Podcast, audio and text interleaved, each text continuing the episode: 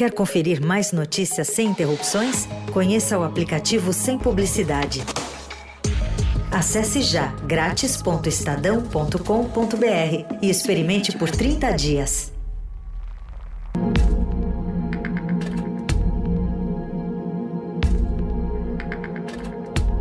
Com o fechamento das fronteiras de diversos países e principalmente da União Europeia, muitos brasileiros têm sofrido para conseguir voltar ao país. Travel into the European Union is being severely restricted to contain the spread of the coronavirus. European Union leaders have agreed on a 30 day ban on travelers entering the bloc. De acordo com a Agência Nacional de Aviação, são mais de 11 mil brasileiros nesta situação. No entanto, como esse levantamento foi feito através de um questionário online, o número pode ser bem maior. O Itamaraty, por sua vez, divulgou ter registro de 6 mil pessoas que procuraram ajuda consular para a repatriação, sendo que metade conseguiu voltar para casa. Entre os países com mais pessoas nessa situação estão Portugal, Peru, México e África do Sul. Esse é o caso da artista plástica Ana Maria Asnar Farias. Ela e o marido Keith Davis, que é inglês, estão retidos dentro de um navio em Portugal, que faria um cruzeiro para Barcelona. No momento em que nos disseram que não pararíamos mais em Barcelona, que viríamos direto para Lisboa, nós compramos um voo de Lisboa para Valência, que duas horas depois foi cancelado. E aí nós ficamos sabendo que haveriam voos de repatriação dos brasileiros. Eles tinham nos pedido os dados do nosso voo que nós demos, fomos lá, dissemos que tinha sido cancelado, deveríamos entrar nessa lista de repatriação. Nós fomos acordados por um amigo dizendo que tinha um papel embaixo da nossa porta. Qual foi nossa surpresa quando nós vimos que o papel dizia que nós tínhamos que entregar nossa bagagem e sair do navio para ser embarcados no voo. Chegamos lá embaixo, não, não estávamos na lista de voo dos brasileiros. Nós estávamos numa lista para ir para a Inglaterra porque o meu marido tem passaporte inglês e eles tinham registrado só o meu passaporte espanhol. Como a Espanha está fechada, eles simplesmente estavam nos mandando para a Inglaterra sem perguntar para nós, sem conversar. Bom, nós não temos como ir para a Inglaterra. Meu marido está fora da Inglaterra há 32 anos. Nós não temos onde ficar lá, os hotéis estão fechados, enfim. Ana Maria Asnar Farias conta que dentro do navio existem outros casais na mesma situação. Tem um casal aqui que a mulher é brasileira, o marido é português, eles são bem velhinhos já. Ela tem câncer, ela teve, não sei se um derrame, mas ela tem um braço paralisado. O marido é português, mas vive no Brasil há muitos anos. Ele tem permissão de residência no Brasil, ele tem carteirinha de identidade e mesmo assim estão recusando que ele embarque para o Brasil. Não é só a minha história aqui, aqui tem uma porção de histórias. Tem um outro casal na mesma situação que a gente, só que eles são casados oficialmente. Eu e o Keith nem somos. Esse outro casal, a mulher é brasileira, o marido é inglês também, e eles também não querem deixar ele ir para o Brasil. Embora ele tenha residência no Brasil tá? Então eu não sei por que o governo português está fazendo isso. Ana Maria relata ainda que tentou contato com as autoridades brasileiras para intervir, mas sem sucesso. Eu tentei falar com a embaixada, liguei duas vezes. O consulado na internet diz que abre às 9 horas. A partir das 9 comecei a ligar. Liguei de 9 até quase 10 o telefone toca até cair a ligação, ninguém atende. Não temos ajuda nenhuma aqui. Eu não, eu vou continuar me recusando a sair do navio enquanto não conseguir que o meu marido possa ir para o Brasil, porque o que eles querem é me mandar para o Brasil e mandar meu marido para a Inglaterra ou para a Espanha. Não tem cabimento eles separarem um casal que tem todo o direito de estar juntos. Então, por favor, peço a ajuda de vocês, uma campanha aí para acionar as nossas autoridades da embaixada, que falem com as autoridades portuguesas, porque isso que eles estão fazendo é um desrespeito total às leis. Igor Oliveira foi para o Tahiti participar de uma competição de canoagem, mas com o evento cancelado passou a encontrar dificuldades para conseguir um voo para o Brasil. Eu vim para cá de férias para passar três semanas. Eu saí do Brasil no dia 9 e retornaria para o Brasil no dia 31. E eu venho com o objetivo simplesmente de relaxar, remar, que eu remo de canoa polinésia, e também de competir. A competição, inclusive, foi cancelada aqui, seria realizada nesse próximo final de semana, e eu retornaria logo após da competição para o Brasil. 18 de março, que ficamos sabendo que o nosso retorno não seria tão fácil, pois a crise já estava bem expandida no Brasil e aqui estava começando a ficar uma situação um pouco mais caótica, mas ainda sem quarentena, confinamento. E pensamos, vamos antecipar o voo então para dia 24, que seria o voo mais próximo. Quando fomos verificar esse voo, ele já estava cancelado. E o do dia 31, que seria o nosso, também não aparecia mais. Então, devido a isso, começou uma situação um pouco chata, né? Ao mesmo tempo que a gente não tinha como voltar, o governo local daqui também queria todos os turistas fora da ilha, o que é bem compreensível. Eu estou na casa de, da família de um amigo taitiano e eles têm dado todo apoio, tanto questão de moradia como questão de alimentação. Então, assim, eu particularmente posso falar de mim, eu estou numa situação confortável, até financeiramente, pelo fato de não estar tá gastando com hospedagem, mas outras pessoas têm gastos assim altíssimos com hospedagem. Pois são, por exemplo, casais com dois, três filhos, então imagina um hotel no Tahiti para essas pessoas, não está sendo tão confortável assim para eles financeiramente. Igor Oliveira conta que a companhia aérea não apresentou nenhuma solução para trazê-los de volta ao Brasil. Em que os voos foram cancelados, a gente entrou diretamente em contato com a Latam via telefone e também tentamos via internet. E a justificativa deles era sempre a mesma. A gente só está atendendo pessoas com voos em até 48 horas. O nosso voo ainda faltava praticamente 10 dias, só que devido à situação caótica aqui e o cancelamento já ter sido realizado, a gente estava tentando de toda forma algum contato com eles. E nós só verificamos o cancelamento quando pesquisamos em alguns sites de voos. Porque a, empresa ela só foi se pronunciar sobre o cancelamento ontem uma semana antes do voo e mais de cinco dias depois do início dessa crise.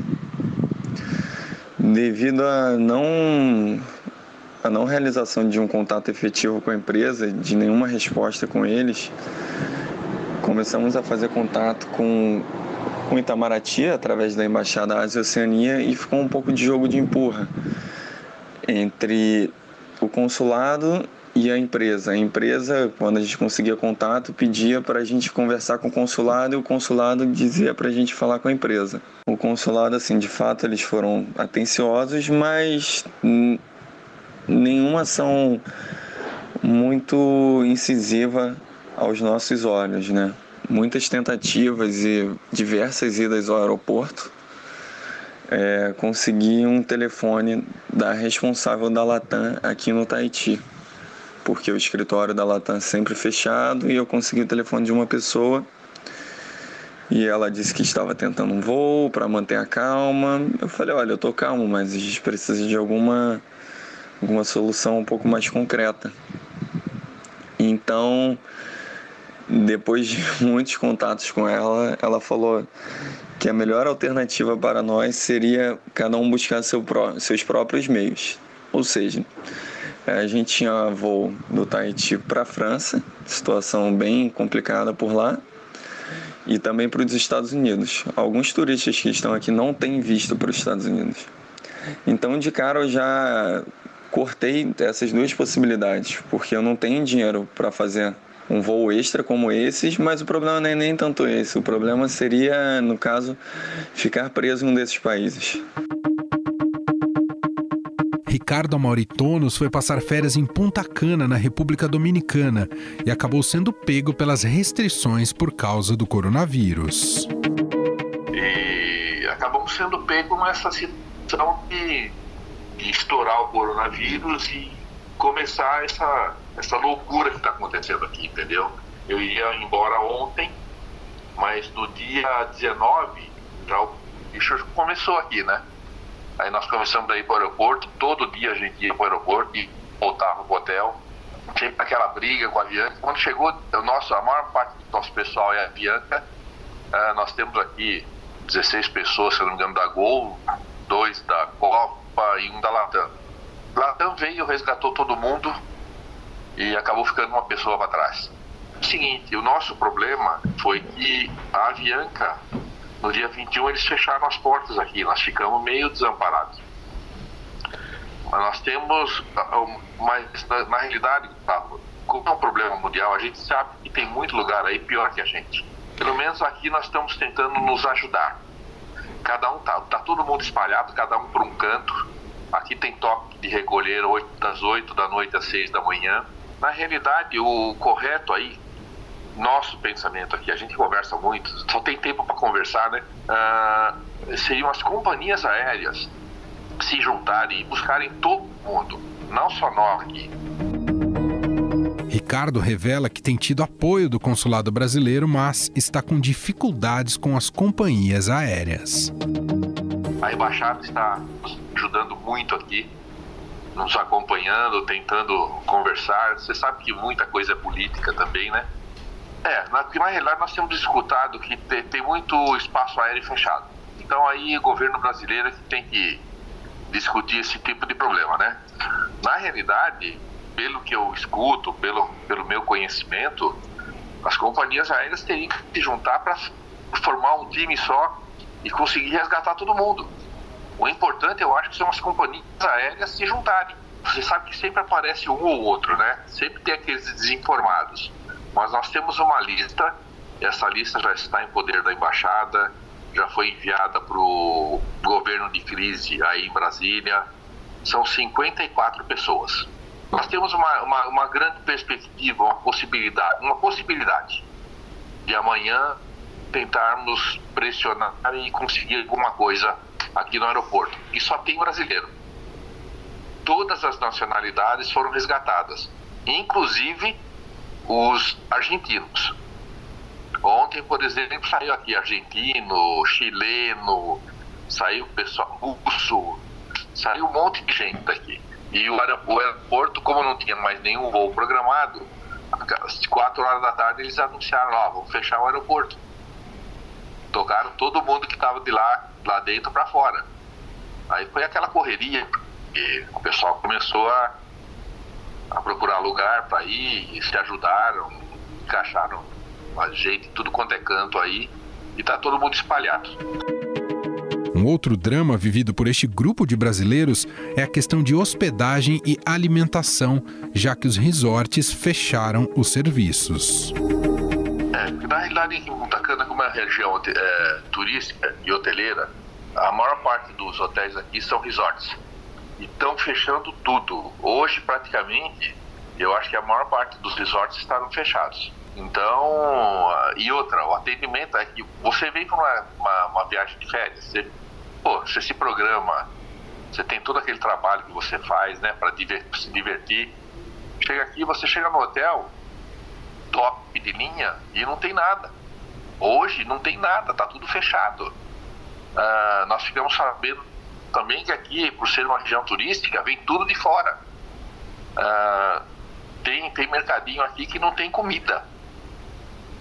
Mas mesmo assim a gente está conseguindo ir aqui ou ali conseguir alguma coisa. Nós tivemos muita ajuda do aeroporto.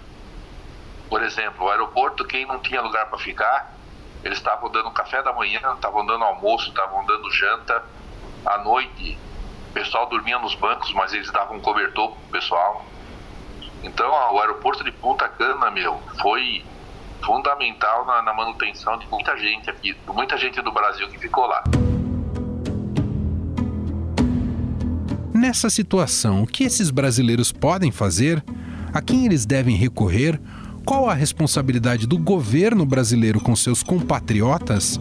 As companhias aéreas também devem prestar assistência? Quem responde a esses questionamentos é a professora de Direito Internacional e Comparado da USP, convidada nossa de hoje, Maristela Basso. Tudo bem, professor? Obrigado por nos atender.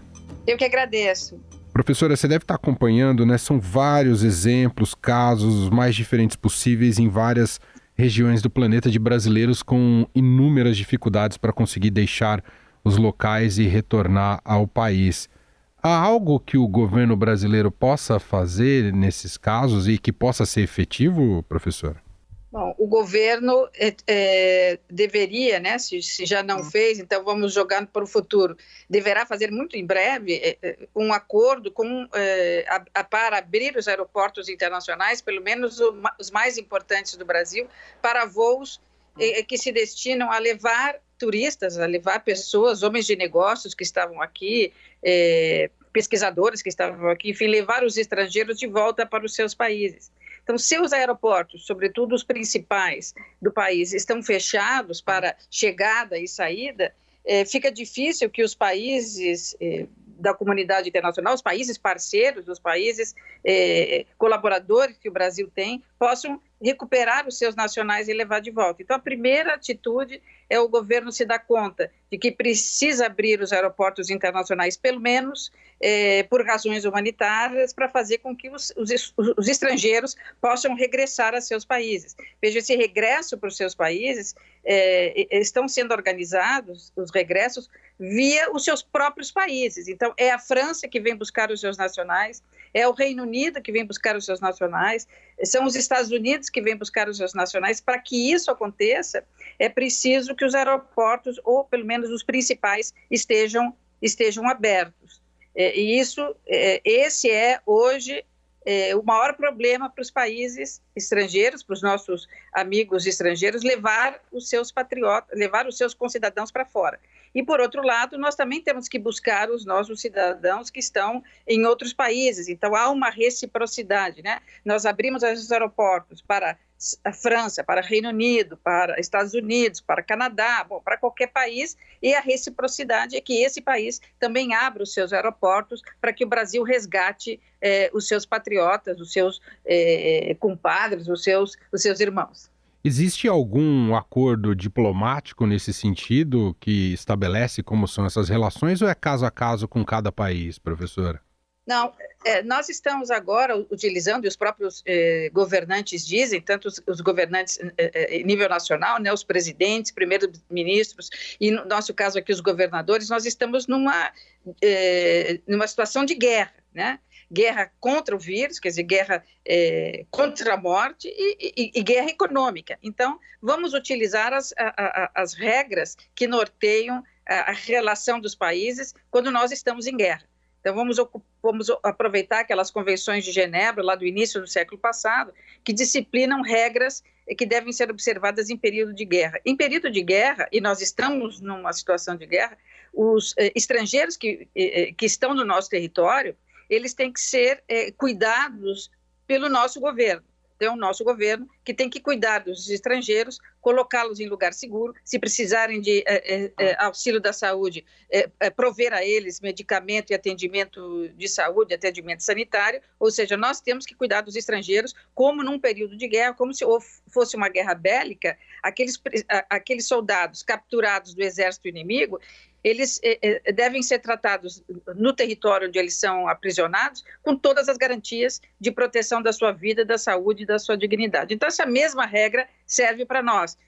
Na primeira oportunidade, devem ser devolvidos ao seu país de origem. E há essa reciprocidade também. Nós sabemos, por exemplo, que os estrangeiros que estão na França estão sendo tratados pelo governo francês. O governo francês fez um acordo com a rede de hotéis Accor, não só na França, mas no mundo todo. Mas na França, para alojar os estrangeiros que estão esperando voo e permissão para voltar para os seus países, então eles precisam estar abrigados, seguros, se alimentar, ter a sua saúde cuidada, então eles estão abrigados é, na rede Accor na França. Da mesma forma, é, os hotéis que estão fora da França e em países onde há franceses querendo voltar para o seu país de origem, também serão hospedados se aquele governo do país onde eles se encontram não dão a eles é, condições de, de, sobrevivência com dignidade, ou seja, alimentação, saúde e um teto para morar, ou seja, um teto seguro, eles podem recorrer a esse acordo que a França fez com essa rede de hotéis. O que, por outro lado, você vê muito importante, porque se os hotéis estão fechando,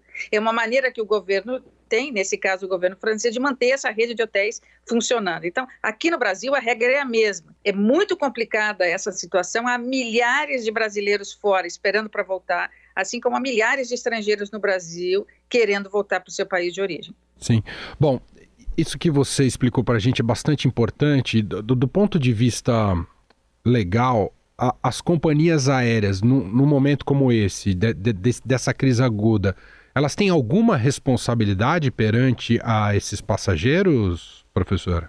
Por hora não, porque elas estão impedidas de voar por um, um, caso, por uma situação que a gente chama de força maior.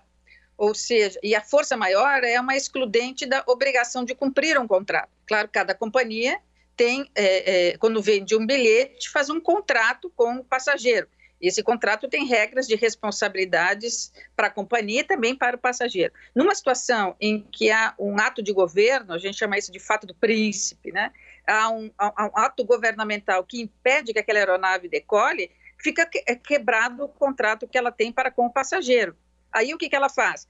É, junto com o passageiro, negocia uma outra data, uma data posterior, na qual o passageiro que não pôde embarcar na data a, a, a, vencida, ele vai voar noutra, no, noutra, no, no outro dia, noutra data, numa outra época, ou ele vai receber eh, o que ele pagou em créditos de milhas ou mesmo em, em dinheiro cash. Isso vai depender de companhia para companhia. O que acontece é que os governos estão negociando com companhias privadas, né? uhum. é, para que essas companhias privadas, as companhias privadas venham buscar os seus estrangeiros, ou vão buscar os seus estrangeiros é, é, no país onde eles estão esperando para voltar, é, mediante ou gratuitamente ou, ou, um pagamento que o governo faz. Professora, então voltando naquela explicação que a senhora nos fez em relação à responsabilidade dos governos e dos países, esses brasileiros que estão sem suportes em alguns locais pelo mundo, tem registros, por exemplo, em Punta Cana, na República Dominicana, com mais de 50 brasileiros sem um suporte adequado. Ah, a responsabilidade desse caso é do governo local. Quem está cometendo um grave erro é o governo local, é isso, professora? Sim, Sim, porque é o governo local onde o estrangeiro se encontra que tem que cumprir, não são as, as regras que estão na Declaração Universal dos Direitos do Homem, que, e como aquelas é, das convenções de Genebra sobre é, a conduta dos países em, tempo, em tempos de guerra. Né? Então, aquele país onde o, brasileiro se encontra, ele tem que ser tal qual a faz a França, é, alocado numa, num, num local seguro, não estou aí me referindo a um local de luxo, mas a um local seguro, onde ele tem acesso à alimentação, à água potável e à, à, à saúde, a médicos, ao serviço de saúde, se for o caso. Mas veja que essa pergunta ela tem duplo aspecto. Hum. Bom, é, é, é da responsabilidade do país, mas se o país não está cumprindo essa obrigação, bom, então cabe ao Brasil reclamar Reclamar onde? Ah, a uma corte internacional, denunciar o, o, o, acordo que tem com aquele país, enfim, alguma retaliação. Veja que nada disso cabe nesse momento.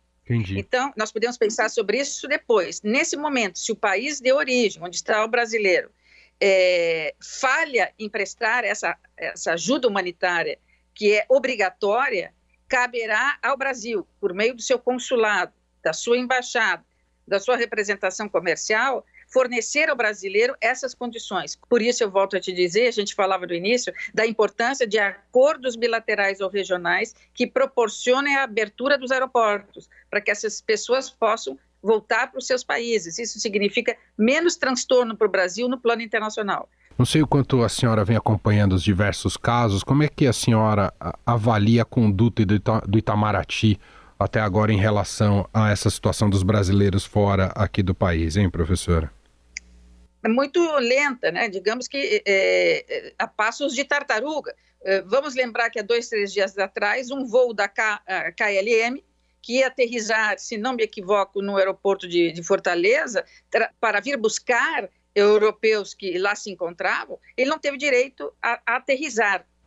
Quer dizer, veja, ele, ele, poderia ter vindo de lá trazendo brasileiros né, da Europa, que então é, é, pudessem ser recolhidos em algum ponto de contato por esse avião da KLM. Ele vem lotado de brasileiros e volta lotado de estrangeiros europeus que devem voltar para o seu país de origem. Simplesmente o voo não pôde aterrizar. E é, o Itamaraty não, não agiu de forma tal a rapidamente informar aquele aeroporto que abrissem excepcionalmente as fronteiras e, e permitisse que aterrissasse aquele avião, trazendo brasileiros e levando estrangeiros de volta. Quer dizer, isso não aconteceu e são muitos os casos. Então, o Itamaraty está andando a passos lentos, é, ele não está conversando com os governos é, é, os regionais, né? então nós vamos ver São Paulo se mobilizando, porque é, tem estrangeiro que deve voltar para o seu país de origem, tem paulistas, brasileiros que, que querem voltar para São Paulo, então é preciso que haja aí uma conversa estreita, próxima, fraterna, entre o Itamaraty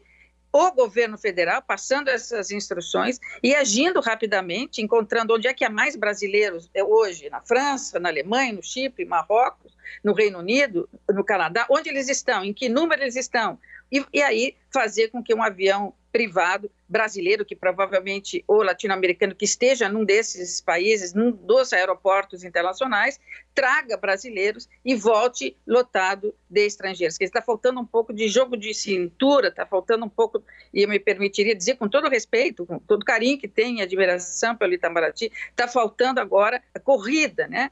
Ouvimos Maristela Basso, professora de Direito Internacional e Comparado da USP, gentilmente atendendo aqui a nossa reportagem. Obrigado pela, pela entrevista, professora. Um abraço e até a próxima. Abraço, obrigada a vocês. Fomos atrás também das autoridades do país e das companhias aéreas para saber quais medidas podem ser tomadas para resgatar esses brasileiros. Em nota, o Itamaraty diz que os esforços estão concentrados em gestões diplomáticas com autoridades nos diversos países para abertura excepcional de espaços aéreos e entendimentos com companhias aéreas para realização de voos destinados a repatriar os brasileiros. Os brasileiros retidos no exterior podem entrar em contato telefônico com a embaixada ou consulado responsável pela região em que se encontra a Latam não respondeu às nossas solicitações até o fechamento deste podcast. Já a Gol disse que esse assunto é tratado pela Agência Nacional de Aviação Civil. A ANAC informou que criou um formulário compartilhado com o Ministério das Relações Exteriores, com o Ministério do Turismo e com as empresas aéreas para auxiliar o planejamento dos voos de retorno. A agência diz também que faz contato com a autoridade de aviação local para permitir que o voo saia em caso de países com restrições de fronteira e que cabe às companhias aéreas entrar em contato com os passageiros realocados e informar sobre o próximo voo. Antes de encerrar, recebemos uma boa notícia. Lembra dela, Ana Maria Asnar Farias, que estava lá no cruzeiro, presa num navio com o marido em Portugal? Conseguiu retornar ao Brasil e mandou essa mensagem aqui pra gente. Olha, nós já estamos no Brasil, estamos uh, dentro do ônibus do aeroporto de Guarulhos indo para Santos, onde nós tínhamos deixado o carro lá na, na casa dos meus pais. E nós vamos pegar o carro para casa e vamos nos colocar em quarentena.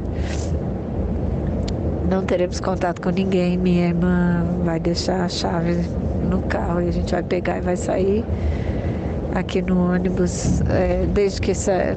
bom, desde que saímos do navio estamos usando máscara o tempo inteiro. Nós sabemos que a máscara não é para nossa proteção e sim para proteção das pessoas que estão à nossa volta para não ter perigo de saliva ou qualquer coisa espirros atingirem ninguém, então nós não tiramos a máscara em nenhum momento, estamos usando máscara o tempo todo, vamos nos colocar em quarentena. Muito obrigada. O Estadão Notícias desta sexta-feira vai ficando por aqui. Contou com a apresentação minha, Emanuel Bonfim, produção de Gustavo Lopes, montagem de Nelson Volter. O diretor de jornalismo do Grupo Estado é João Fábio Caminoto. Para mandar o seu e-mail aqui para gente, podcast@estadão.com. Nos falamos ainda hoje, daqui a pouco, às 5 horas da tarde, com o podcast Na Quarentena. Portanto, até lá!